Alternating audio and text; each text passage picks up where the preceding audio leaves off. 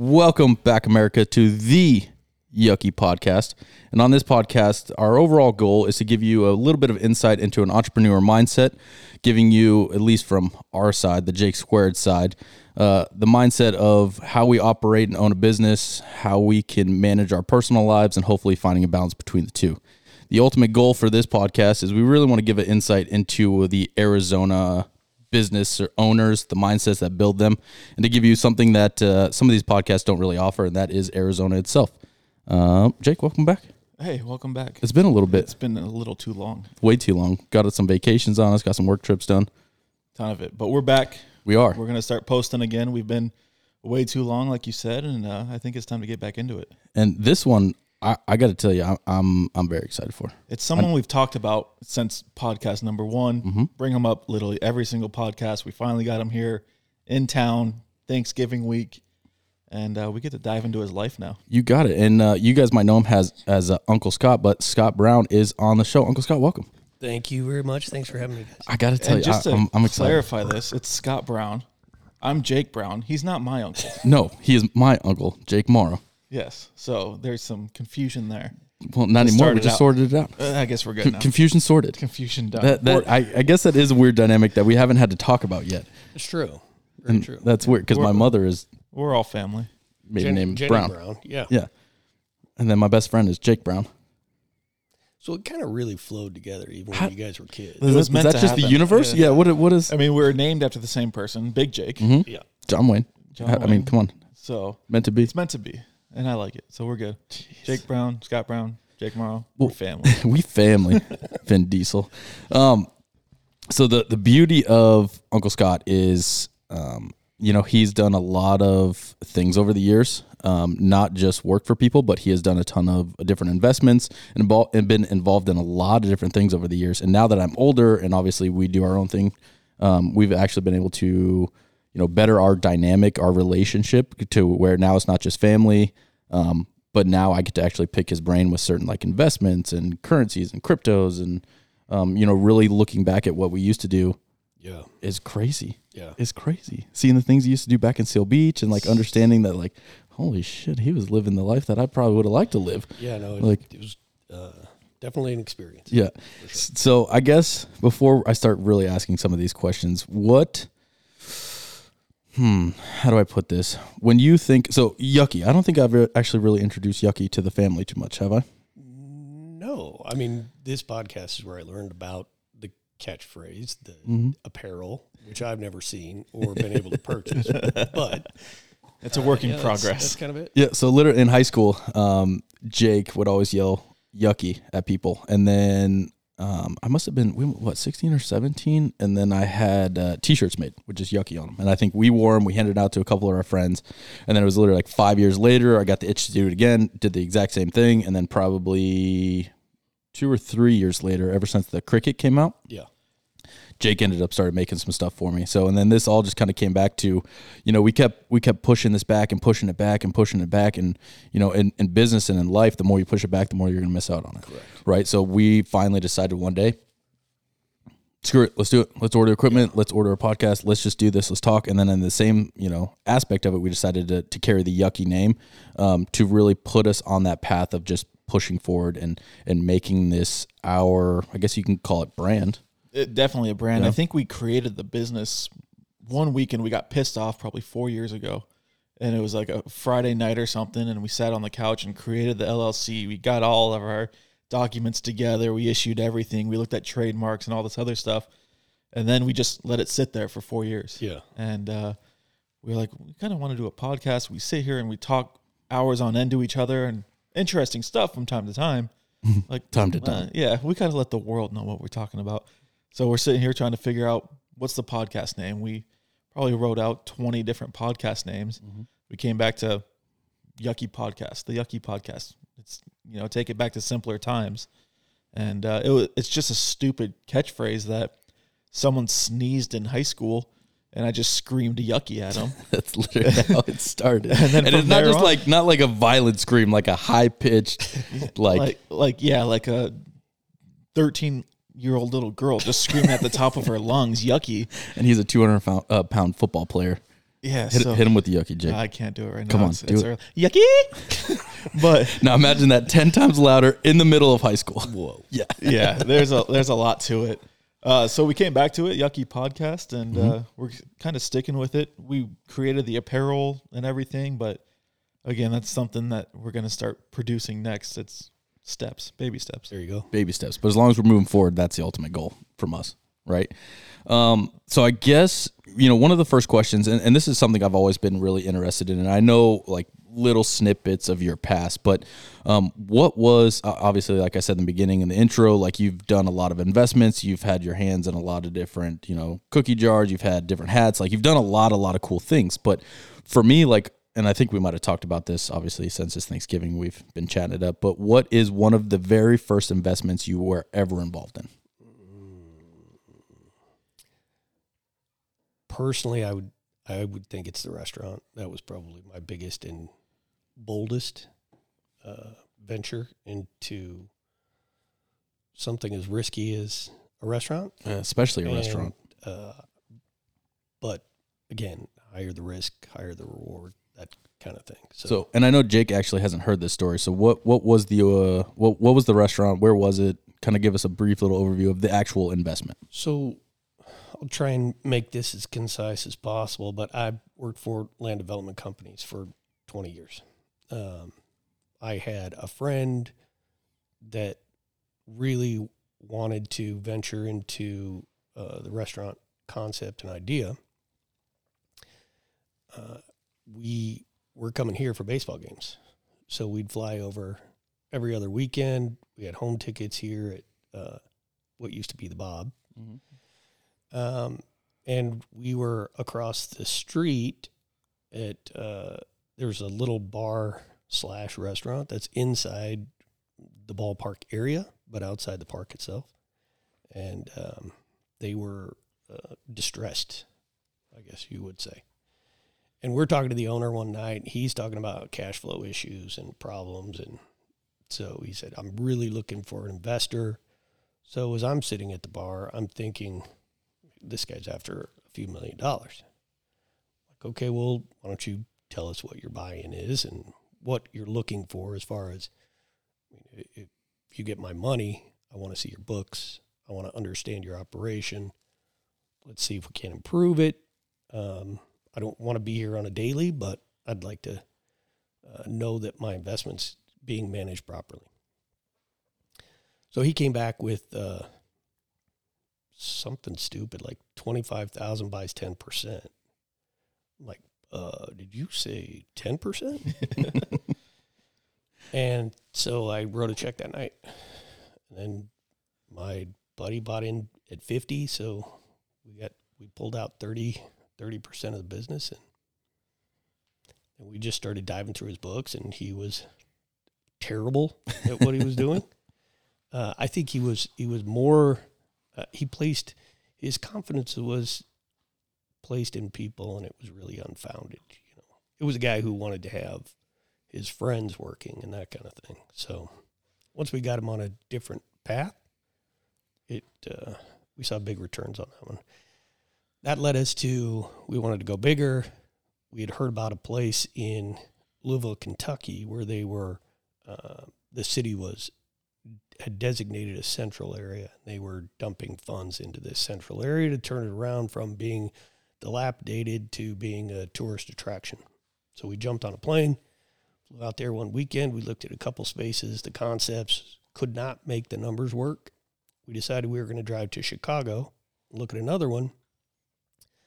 Stopped overnight in Indianapolis, and we found uh, just stumbled onto a building that was three stories, but the ground floor was a 7,200 square foot concept that was like a Thai restaurant or something like that. We got the lease for next to nothing, so we jumped in. Um, I think we went in at a almost a million dollars on the build out. Um, but our first weekend we opened on tax day 2005, I want to say. Um, capacity was 486 people, 496 people.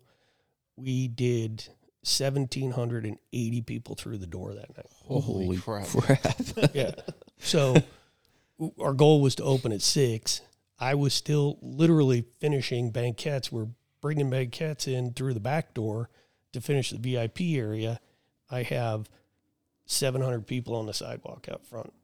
Jesus. Cops showed up. We had to have, I had to pay the fire uh, department standby because our uh, fire suppression from the kitchen wasn't tied into the fire system yet. So then I felt like I was doing a drug deal because I'm handing this fire chief like bags of cash. yeah, it, it was really sketchy. I'm like, is this even legal? What I mean, Welcome to working with the government or the ah. city or states. Yeah. right. So, one interesting thing about Indiana was I went out there to GC the construction of the restaurant.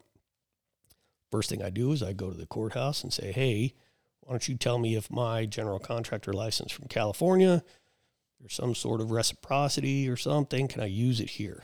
She's like, "Oh, you just have to fill this out and pay two hundred fifty I was dollars." gonna say, give us some money. Yeah, two hundred fifty dollars. Like, do you need my contractor's license? She's all, oh, no.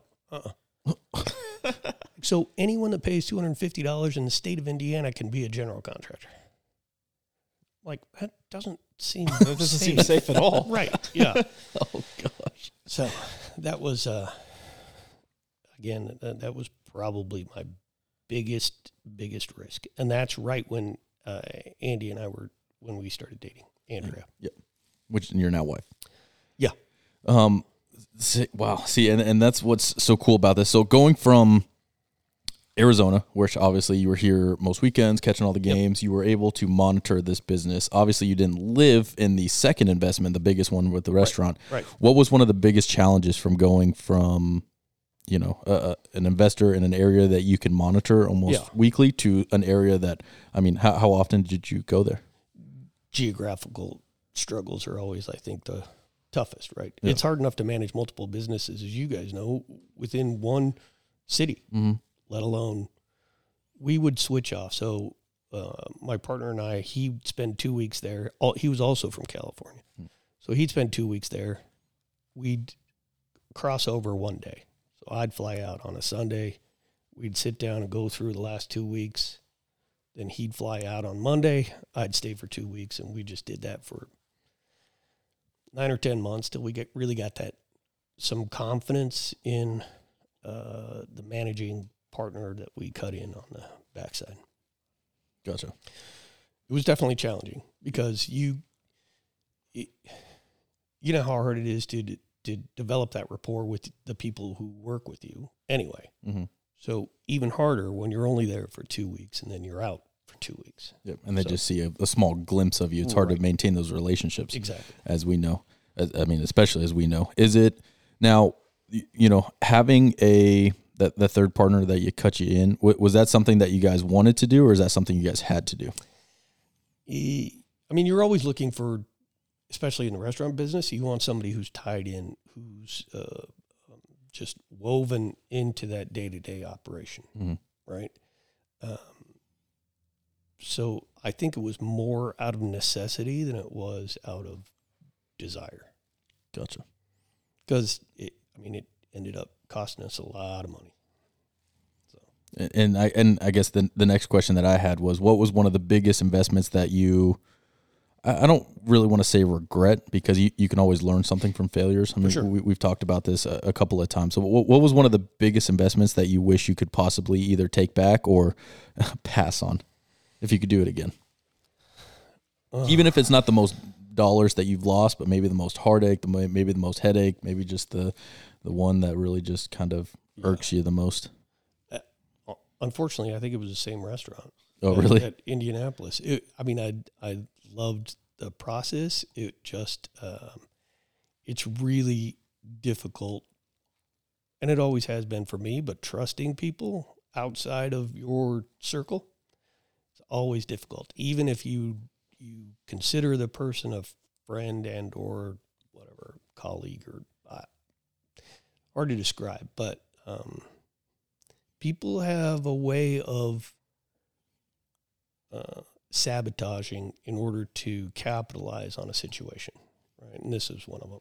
So And I mean, greed is a uh, is a fickle thing for for a lot of people. I mean, Absolutely. Jake Brown, we can attest to this that we've kept more people over the years at arm's length than yeah, uh, than anything else because of you know that dynamic with people because of that situation. And it's it's honestly been something that has taken us a few years to learn We're still learning. I mean, there's like because you have to trust in some people, or at least You- trust you- the fact that they're going to do what's best for. you You try to go by the innocent till proven guilty, but it's you can only trust someone for so long, or you know you want to trust everyone, but there's just little things that you have to keep under your sleeve and close Yeah. to heart. Uh, all that. I want to kind of rewind a little bit more than that, kind of give the listeners, myself, a little bit more of a background. I think we jumped into the questions a little too quick, but um, where did it all start? Where did the business start? The business mindset? What were you doing before getting into investing in the restaurants?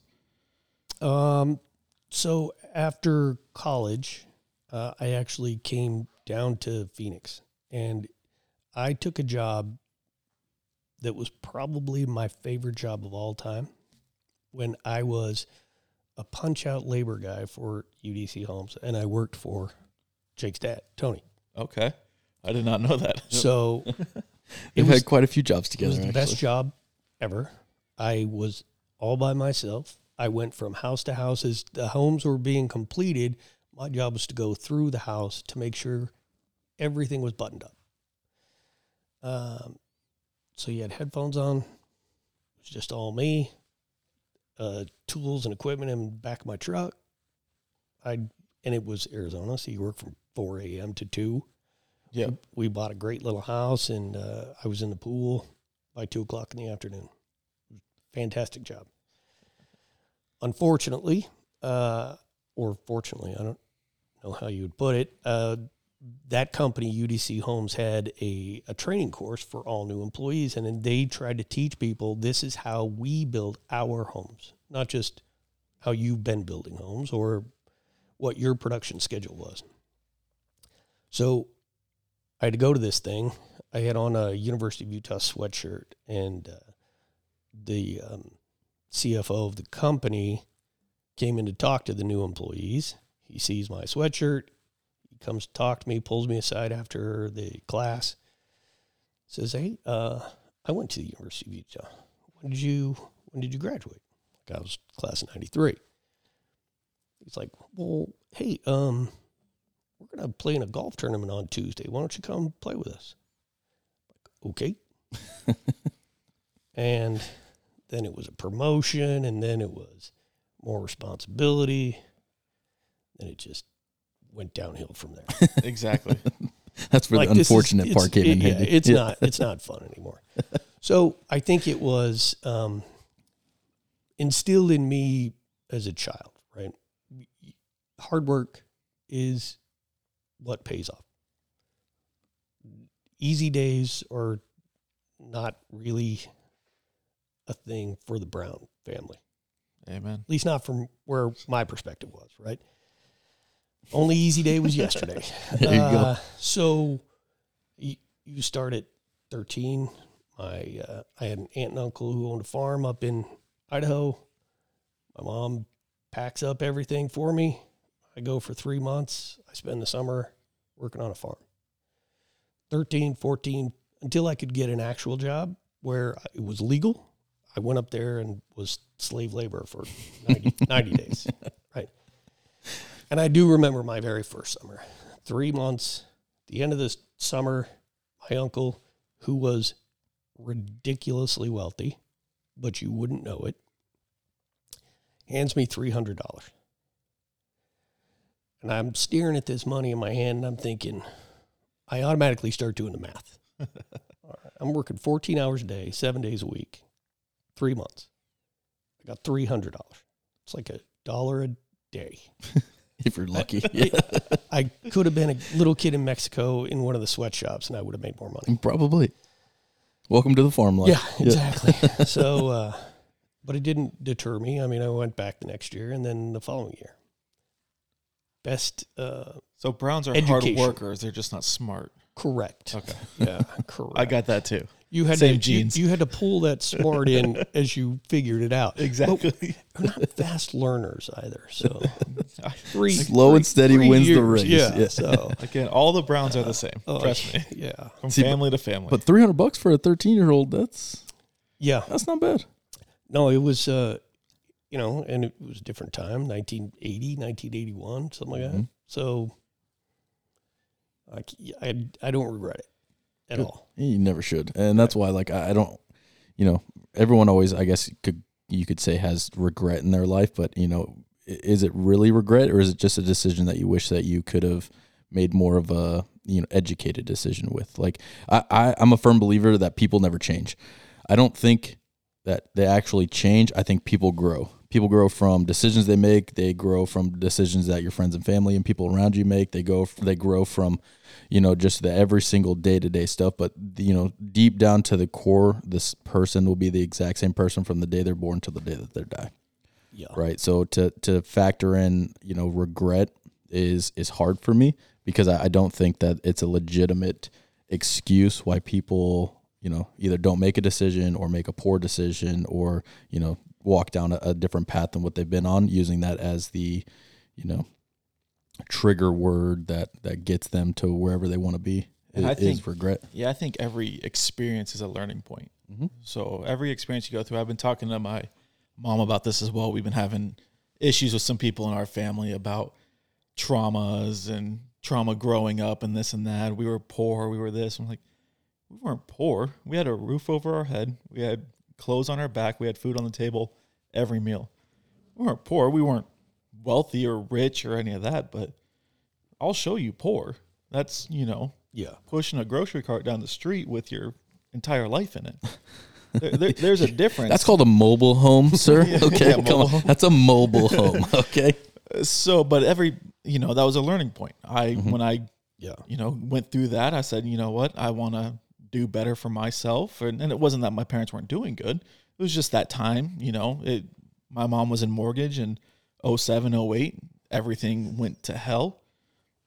Our lives went to hell. You know, it, it- it's Yeah. just one of those things, and you know, I wanted to get in something where I can control my check, I can control my future. So I got into business where, you know, my dad's like, you know, I've got a check coming in every single week and I don't have to worry about it and this and that. I'm like, yeah, but you're letting somebody else tell you how much you get paid. And you get to, you're letting somebody else tell you the hours you work and this and that. So there's a lot of things in life that's more of a learning point, not a regret. So I 100% agree with that as well. Nice. And I, I- I guess getting back to you, Uncle Scott, is so you are one of nine, When I'm nine, number seven of nine. num- number seven. So, you know, the fact that, you know, you kind of grew up, you know, with less than others, I mean, that that's got to be hard as a as parents to provide for nine nine children. Right. Right. Absolutely. So in, in in that aspect of having so many siblings, what was one good thing that came out of having such a big family? So we moved a lot, as you know. Yep. Right. My uh, folks both worked for the government, so it was a two-year stint, a three-year stint, and not just state to state, country to country. So one of the biggest bonuses was your birthday party always had people.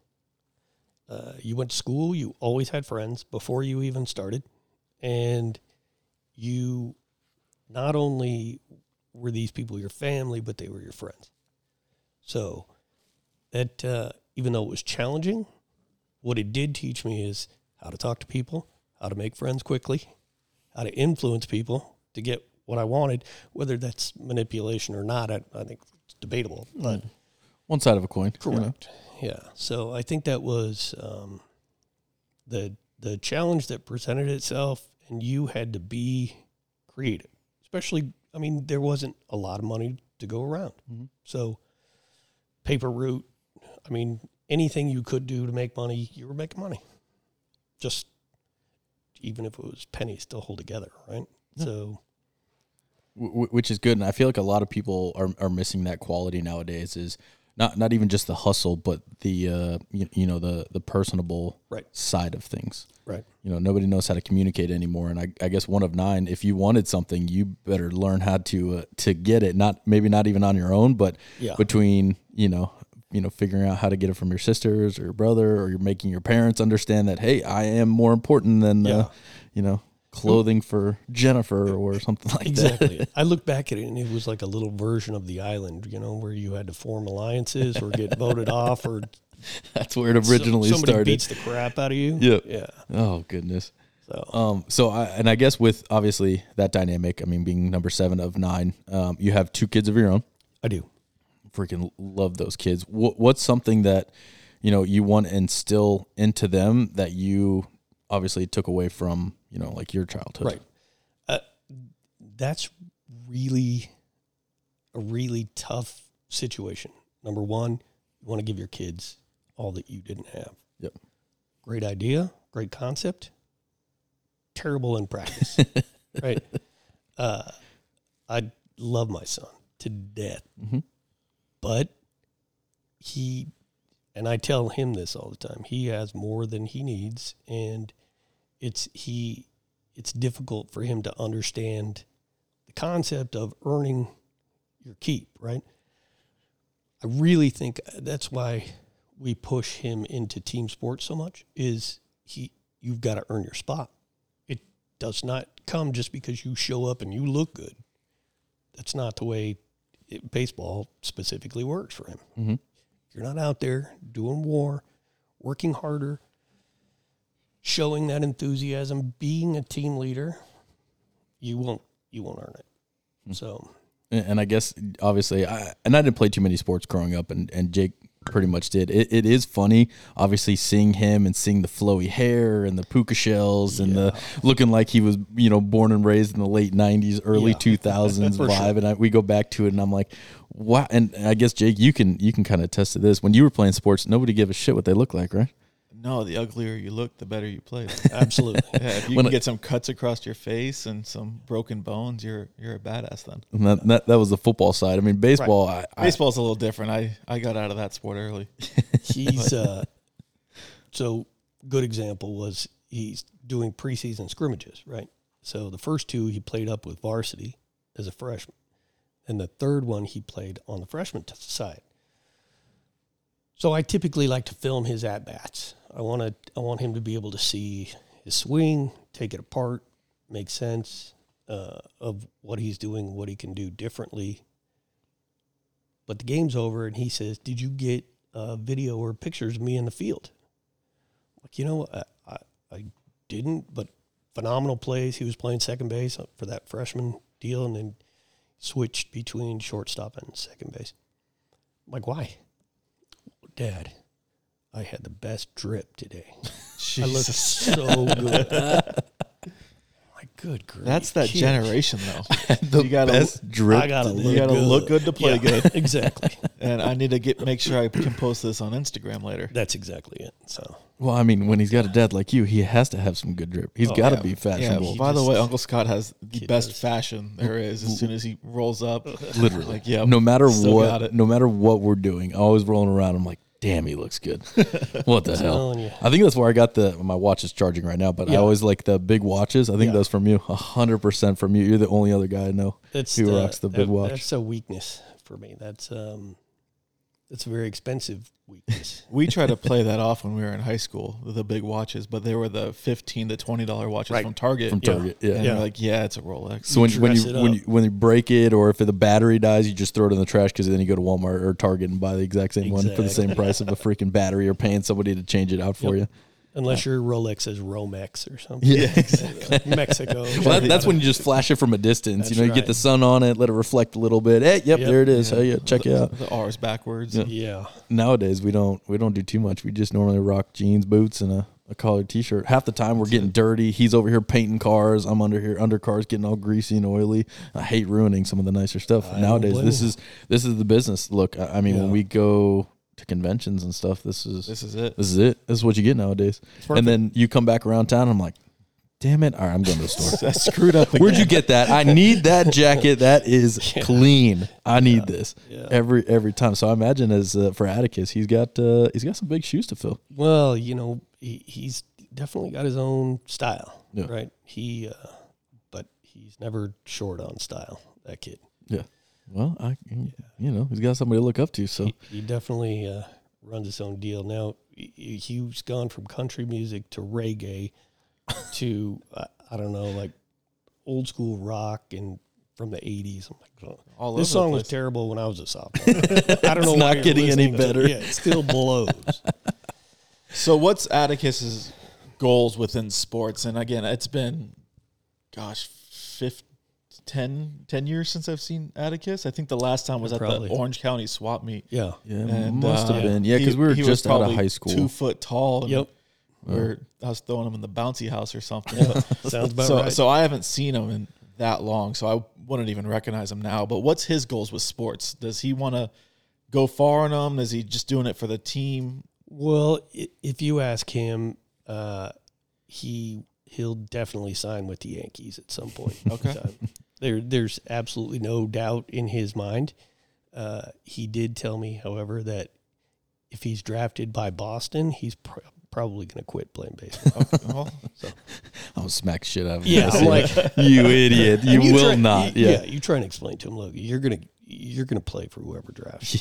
That's just Yeah. the way it works. So now he's looking at colleges. Now he's trying to figure out where that education plays in. Uh, I love my son, not a great student. So it's the Brown thing. he he, he definitely uh, he definitely but the difference with Atticus is if he if it interests him he'll learn and know everything about every detail if it doesn't interest him You're not getting anything out of it. Yeah. there's nothing nothing That- coming around. that's that's a Brown thing. Yeah, I, I dealt with the same thing It through totally high is. school and Yeah. college, and as soon as football was done or any sports Yeah. were done, I'm like, all right, well, I don't need school. Like, yeah stupid. what am I doing here Yeah, exactly. All right, Brown. So if you could, well, I guess I got two Browns now. Okay, Jake Brown. What's give Atticus some advice if he was standing right here when it comes to sports and school, and, and if you could have done it differently and you could pass on that knowledge to him, what would it be? There's two things I would have done differently. One, I would have listened to my father. yeah Um, he was the same can way. you re- can you repeat that I was gonna, it is Listen recorded. This is a your re- we can replay this again and again so- on Apple and iTunes and uh, Spotify, iHeartRadio. Check us out. So at at 12 years old is when I started playing football, or 11 because that's when I got kicked out of soccer. Um, started playing football. My dad came to every single practice, filmed my practice, took it home, watched it on uh, the TV, and why the hell didn't you get low on this? You got to big make a bigger uh, tackle on this. You got to do this better. Like dad, it was practice. It's Monday. Like leave me alone. You're not going to be any better if you don't work on it now. And he would do that, but he would tell me, you know, you need to stretch, you need to do yoga, you need to work out this and that, and do as I say. yeah Like, Dad, you didn't even make it to college. Like, you weren't that good at football. I'm not listening to you. And uh, I ended up having four knee surgeries be- before I turned 21. And it's all because I wasn't stretching. Yeah. I was too muscle bound in the wrong spots. And, uh, you know, so that was one thing that I regret big time is the injuries because I didn't listen to my dad that was huge in the fitness world. so your Oh. parents actually know what they're My talking parents actually, What? yeah, That's my what you- parents have this thing called experience and they've been through it. Right. And, uh, Look, the only thing that they were wrong about is sometimes after midnight, good things do happen. no, they don't. Yeah, no, No, I'm, they I'm don't. gonna go with I Jake can- Brown on that. Yeah, I can I still say know. no. I'm in bed by eight o'clock. No, I'm not saying there's not bad things. I'm just saying that's not always bad. That's, okay. I'm staying true to it. Sorry. fair continue. So, and Yeah. the second thing that I would bring up is school is everything. You know, Yep. uh, unfortunately, I hate school. I hate learning. I hate someone telling me what to do. Yeah. I get bored. I'm why am I gonna need to know the x axis of this and that and all the all those? I- It's just it doesn't make sense to me. So I didn't listen. You know, I C's that got degrees and that's what I went by. D's let you play football and that's what happened. So, you know, come down to senior year on signing day, I had there was ten Division One schools that were calling the high school saying, "Hey, Jake Brown, what's Yeah. his grades like?" And the coach had to say, "Hey, uh, catch him in two years after community college because he doesn't have them now." So I lost a ton of scholarship opportunity Big D1 to, schools too. to big schools, you know, Utah State, Oregon State, UCLA, San Diego. Uh, some of these big time schools wanted me to come play for them, and you know, lost them all because I couldn't pay attention in class. I, I didn't think it was anything for me. How is this going to grow me? How is this going to Yeah. make me any better? Why am I going to use it in the future? And uh, I unfortunately I was too dumb to know that I could have changed that in college. Went to college. I had 7 a.m. class. That's too early. That's a good nap time. I'd get to school at 6:45, go to the student lounge, and go to sleep on the couch. So, and I mean, at least you got to school. I got to school. It's step one, but I, I fell asleep on the couch. So, uh, played a year of football there and blew out my knee for the third time, and you know couldn't pass a class for the life of me. Just it's not that I'm not smart. I just really didn't care, and uh, so I lost my scholarship and went to my family and said, "Well, I can't pay for school anymore, so time to go to work." Yeah. And so, sports aren't forever.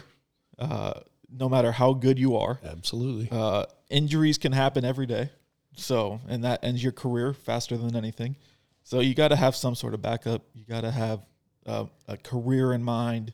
Uh, you got to at least learn something in school that can Yeah. excel you later in the future. But listening to my parents and paying attention to school would uh, be the two pretty much only things I would have changed.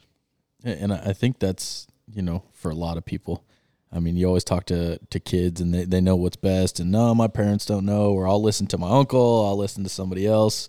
You know, Uh, now with social media, I can only imagine what people are, what kids are listening It's to. all and- about the drip and now. growing up on influence. yeah Exactly, it's yeah. such stupid shit but you know we always wish we can go back and and do something different but i feel like every time we ask people it's Yeah. always you know listening to my parents and taking more of their advice or you know really focusing on school because you know it, it- not to say you can't do life without school Yeah. but you know if it's going to pay for you know sports are going to pay for school eh, go and, and do it to the best of your capabilities because like jake said injuries happen to everyone it doesn't matter how good you are it can end in a heartbeat Yeah, You see the guys in the NFL now or Major League Baseball.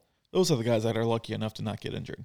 There's probably they probably weren't the best in their high schools, Right. Yep. and they definitely weren't the best in their colleges. They were just the ones that didn't get injured. Yeah. They paid attention to the rules. They paid attention in class, and they, they got through it. So, uh, school's big, and I hate saying that because I'm like, school's the biggest business out there, and this and that. the biggest rip off It, it absolutely. and that's why I said it, it's not you can't do you know you don't have to have school to do life because that's that's not the case by by any means but it definitely gives you the the opportunities to to progress in something and really kind of focus and especially if it comes with sports especially in college I mean I, I had a whole five year plan for you Jake Brown and you just totally screwed it up for You for were me supposed to be living in my Yeah, guest like a house while I played in casino the or NFL. I, right? I had it all mapped out. I'm like, all right, sweet. He's gonna go to a big ass D1 school.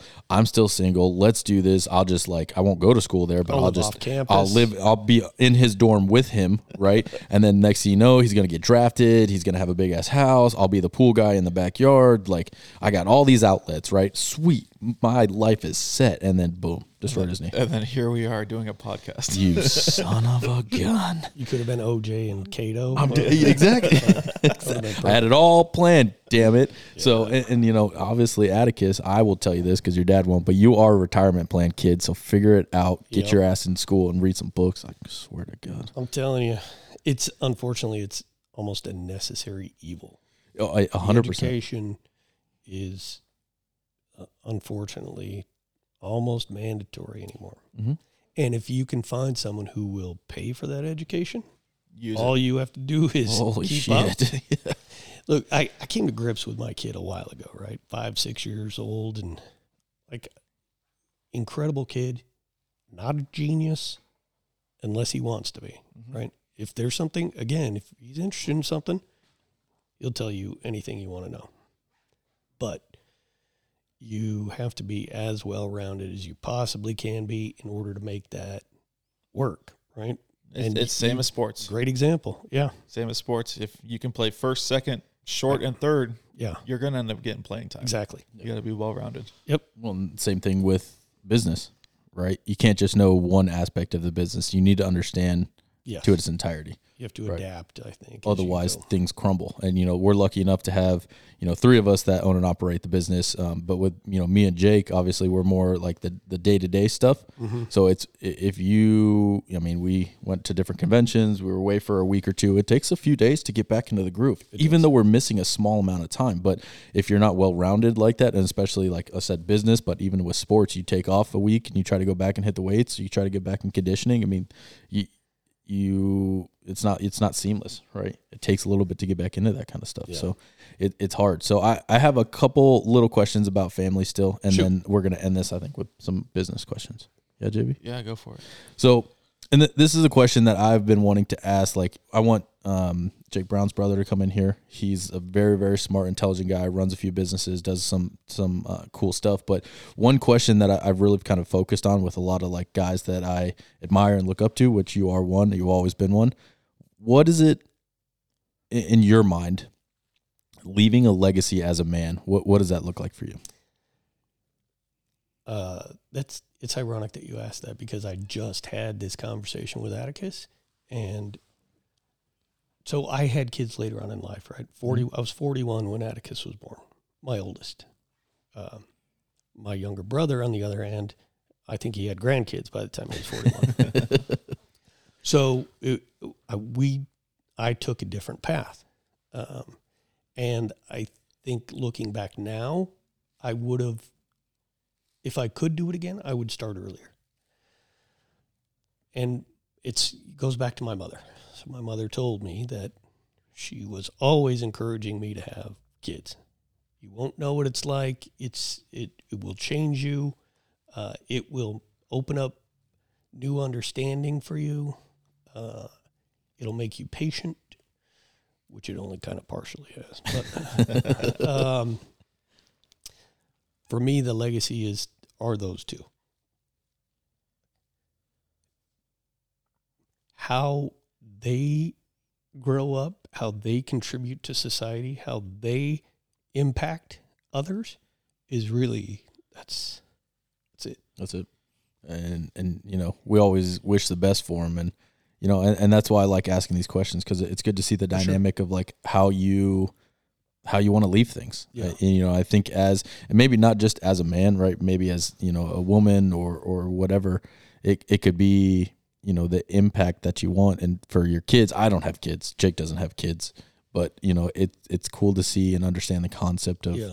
you know what you want to leave as a person and, and you know I think your kids are going to do some great stuff I I do too, actually. i, I, I, I, really I- really really, do. i mean you know grades are one thing sports are you know another thing but like overall goal of life i think that you know you Yeah. really instilled a lot of good things in those kids you know especially in this day and age with social media and the upbringing and yeah. you know, you know, I, I don't spank my kid anymore because he might be emotionally damaged when he's 30 years old. It, it just that that dynamic is is I think going to be hard for for kids and and your your children carry it very very well with you know the upbringing in, in my opinion. Yeah. Right.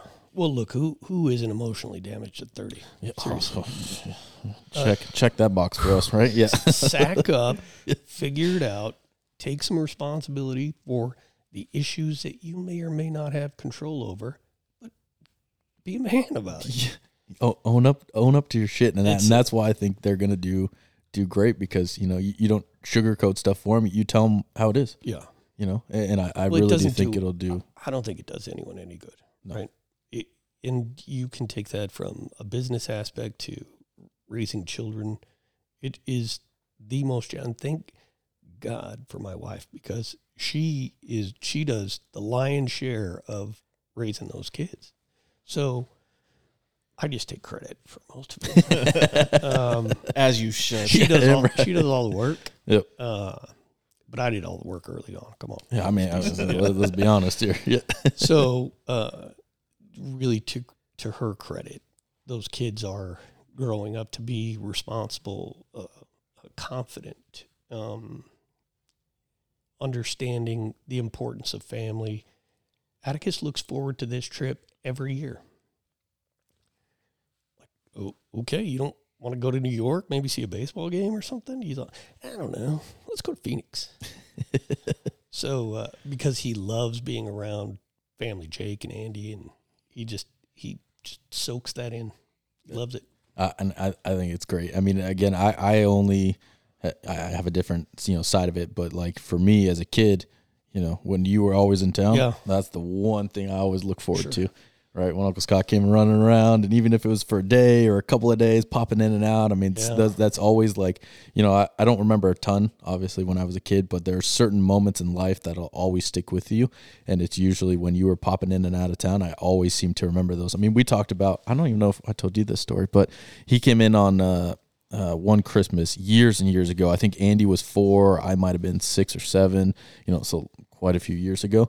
Um, as a kid, I didn't understand this. Now that I'm older, I, I understand exactly what he did. But he went out drinking the night before, right? Stayed out all night, had fun, did whatever. Came back uh, to uh, our house, crashed on the couch. Maybe Two or two or three probably. three in the morning. Me and Andy were four, five, six, something like that. 6 a.m. hits. We're already wide awake. Right. We've been waiting for the clock to turn to 6 a.m. All right. All right. Christmas. Santa's here. Presents. Let's do this. Come running out. Right. Wake up the family.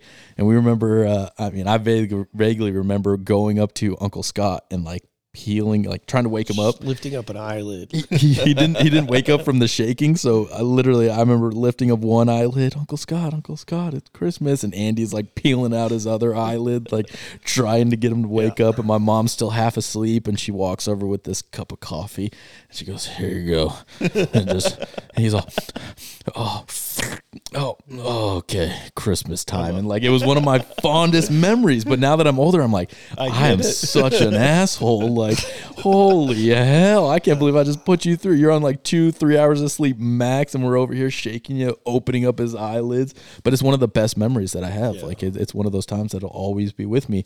And you know nothing crazy happened It was a good Christmas. right? It was a great Christmas. I mean, it, there wasn't any like super incredible things that happened, right? It's not like you know the, it's down in the history books, but that's a moment that's like always gonna be with me. Yeah. Yeah, and you those know. memories last forever. It's not the materials in life; it's the memories with the family and friends. So it's good that you know your kid has that. Well, it ties back into that legacy concept, right? So things don't endure; it's all going to burn. Uh, cars, houses, watches, shoes, all the things that I love are all going to go away. Yep. It's my kid, right? My my daughter is so big hearted.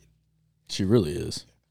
So that's really um, when it comes down to it, that's your contribution. I, as I see it, that's my contribution as a man, and carries on the family name. Atticus is it. Yep. There's no more. Um, and one other thing. So I don't know if you know this. We actually got Jake Brown riding motorcycles now. What? This is this is a recent thing. This has taken Holy. years and years and years of me I begging you for like him swore to those do- off in high school, or something like that. I scared him one time on the back of a I bike. I screamed like a little girl going down 40th Street, being picked up. I called Jake. I'm like, "Hey, I need a ride," and he shows up on his on his motorcycle. had I'm that "What SV 1000. I'm like- the Grace Suzuki like, where the sports hell? bike. I'm like, where the hell do you want me to sit on that? I'm, I'm 230 200 pounds. pounds. Hang on. And, and he weighs 106 pounds at this point. I'm like, I'm supposed to trust you with my life. So he has a helmet on. I I don't. I was out. I was doing something, and Yeah, I, no. I rode my bike that day. Like, okay, you want to ride? Absolutely, got you. I'm not gonna go home, get a car, then come pick you up. Like, And so he uh, he decides to take off down 40th Street. And what did we get to? 145. no, I think it was like Felt like- 120 or 130. Don't be dramatic. Yeah, because those speedometers top out. Y- yeah. That bike So- would do 160. we So weren't that. I, you know. I'm screaming at the top of my lungs. I'm pretty sure I squeezed his lungs out of his mouth. He mouth. squeezed. so he literally like the bear grab, just uh, fucking squished. I'm me. like, this is I'm I'm gonna die. This is this is my final day. The high pitched yucky scream was just him screaming high pitched, like Wailing. just wailing down 40th Street. And it's not like I did it for miles on end. It was a quick, like Right. got up to speed, braked, stopped at the light. Yeah. He is just screaming his face off. Twelve years later, they uh, Tony, Jake's dad, and uh, Jake talked me into buying a freaking motorcycle. Well, congratulations. Thank you. So we we we finally got him riding. I'm actually super excited to to start getting out and and, and going on some cruising with him. But um, so you used to ride, and we actually talked about this uh, before we started recording. But Yeah. you know, you got your first dirt bike. You were starting to ride. What was one good thing that you that you miss about riding motorcycles? Uh, you, you miss a, a lot about it. There's just something that is really indescribable, right? Um, so I met Tony, Jake's dad, when I was 14 years old. She, uh, my sister, started dating Tony. Uh, Tony was the youngest, so we had all these older brothers. Everybody had a motorcycle, always hanging out, right? So when I bought my first street bike when I was 17, uh, it was every Friday night. I mean, these guys were up on State Street in Salt Lake City, and Jeff and Fred. It was uh, they had just this whole little group, right? So you were just I'm a baby, right? I didn't shave till I was 22, and these tomorrow are just Men. like a Wookiee. Bearded, yeah, I was Yeah. hairy, hairy men at So, young uh, ages. but they just you know took me in it was just you were one of the morrow boys at that point Mhm. and uh, then the exhilaration you get when you're on that bike and there's no one around and there's no you have a wide open road just it's insane It- it's crazy it's almost peaceful Yeah, and that and that's what I would you know finally convinced Jake Brown with is, you know, I, I go for motorcycle rides to clear my head. yeah I don't have to do 185 miles an hour. I don't have to do, you know, crazy stunts or any any of that kind of shit. But just cruising was, Yeah. you know, something that it's hard to to comprehend and tell people until you actually do it. For sure Oh yeah, Right. you're out there. My my therapy was always the razor, Mm-hmm. side side by side, just going out and just Yeah. going as fast as I possibly can and clearing my mind. And lately, it's been the motorcycle where I don't have to go far. I just got to go around the block for ten minutes, and I I go out in the garage, see it. I'm like, all right, yeah, I'll go around the block. And it's just like you look lonely, but yeah, it's that it's that therapy. It's that it's that clear your mind, and you know I I enjoy it. And finally, Jake talked me into it. Thank you. So It took forever, and I know Jake hasn't really been riding uh, too much with me and my dad. yeah So he, you know, he we it's the weirdest thing. We ride these big ass cruisers nowadays, and it, it blows my mind because it was always street bikes, For sure. right? Yeah. Always street bikes. Yeah. Um, is it as hard to keep up with my dad as I think it is on a motorcycle, or what? uh no i would say yeah Because even at sixty, this dude wheelies his freaking cruiser off the line, racing people. He's he's a different animal. Though. He was. I think he was born. I think he came out with like that little mini chopper. Whatever. Right. He um he was as natural on a motor on the back of a motorcycle as as anyone I'd ever seen. Honestly, he would take it apart. He'd put it back together. It was insane. Dang. So yeah, it it I don't see it slowing Yeah. at all for him. He puts on a helmet, and he, it's like he's a twenty-five year old kid again. Yeah. He just he just wasn't. It's a different animal. I'm, I- I'm so I- excited for you to s- actually see him. I'm honestly terrified. I've told you stories, but like it, No, it's it- it's different. And I can I It's- want to it- go it back is so different. bad in time and just ride with you Yeah. guys for one night and just just this just just ride. It was different. I mean, there were nights where you would you'd get on and you're just balls out. E- everywhere you're I mean, I'm hearing that high pitched whine. I, I know I'm gonna throw something in this motor right out the cat. and then uh, two days later you get on and you don't break fifty. Cause we are in no hurry. We're just we'd ride up to um what was it, big park up there by Fred's house, Sk- Skyline, somewhere up there. Just nothing to do. Sunday afternoon, ride up, hang out, ride back. I will tell you though, Jake's uncles, uh, Jake Morrow's uncles. I've never seen a man who could smoke a cigarette on a motorcycle at 70 miles an hour. Until I met Fred. I was gonna say that sounds like Uncle Fred. and just watching that burn bright orange and get short really fast, I'm like, how does he do that? then he'd stop at a light, ash it, put it back. It was it was crazy to watch. but yeah, it, it was definitely. Uh, Why am I not surprised? I Yeah, know. I- I, I'm telling had- you, if there was one wish that I could make in this world, it would be go back in time and go for a motorcycle ride. telling you, you it influenced me more than I could ever tell you. It's just that uh, the concept of of being part of something that's bigger than Mhm. you. Would you ever let Atticus ride? Oh yeah, yeah. He hounds me constantly because he he's decided he made a very good ploy about a new golf cart. He's like, Dad, if we get a golf cart, I could practice driving before I actually have to drive. Of course. He is and a I can smart we little could guy. park it. I already measured. We could park it on the side of the house where the big gate opens.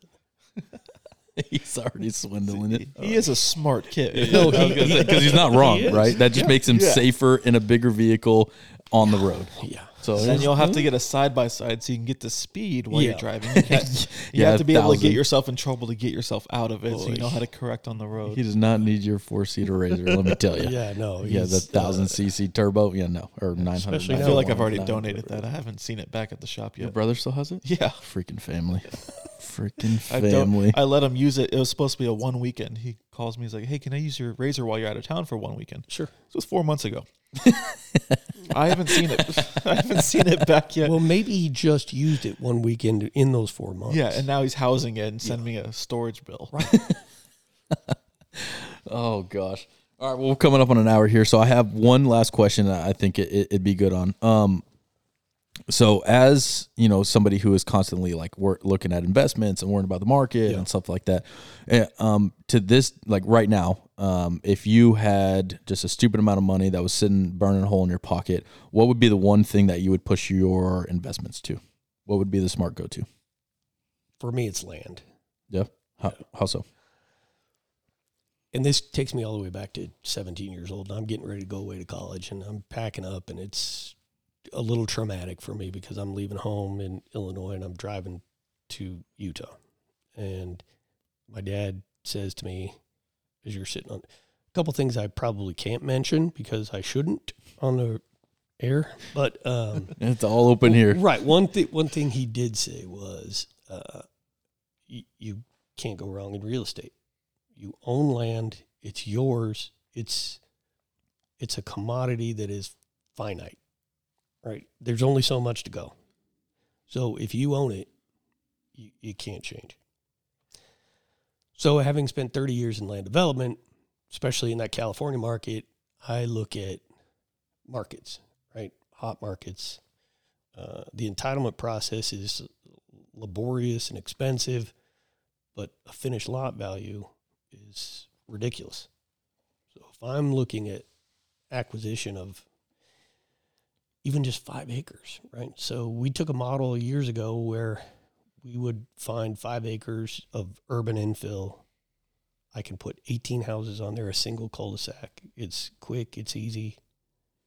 Houses sell out fast if you price them right and you build them economically. Uh, you, you're looking at entry level homes in Southern California. Well, now we're probably in fives, mid fives for entry level. Jesus. Five acres, eighteen homes. Right. entry level homes because obviously if people uh, buy uh, pre-built stuff or before it's built then they can always add on Correct. and, Yeah. and grow and you and know options are a huge uh, upgrade. Right? Yep. I mean, it's that's where most of your money is made on the option side. But if you're looking at the land, now that's not to say that I don't dump money into crypto just because I know it's. I, I've seen it go once, and Mhm. I and I see it'll it go back. again. Yeah. Yeah. But uh, if it's big tickets, uh, I'm constantly looking for dirt. now would you just be the landowner and sell it off to somebody or would you be the guy who buys the land and then builds on it I would probably sell it, entitle it, maybe finish the lots, maybe finish the lots, maybe not. Even if it's just entitled, so you can sell it to a developer, Mhm.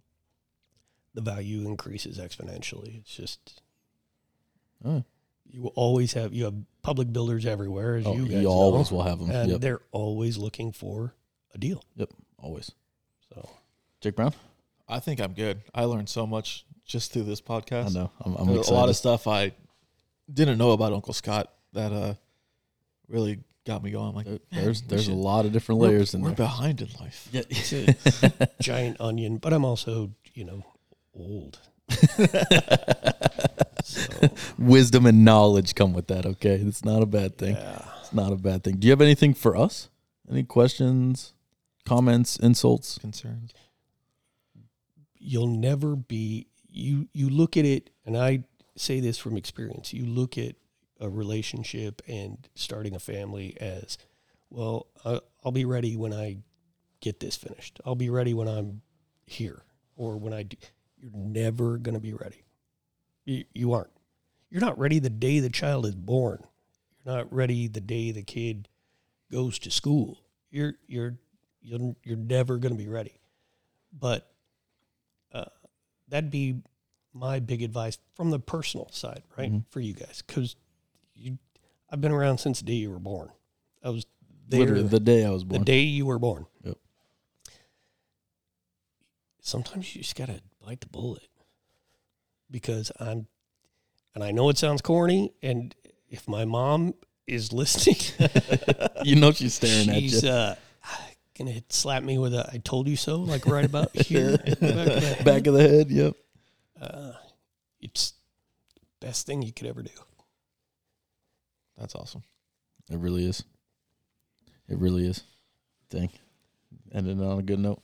Thanks for having me, though. Of course. Thank you so much for coming on. We really appreciate it. As always, guys, um, come check out the Yuckie Podcast on all streaming networks. Um, and we will see you all down the road.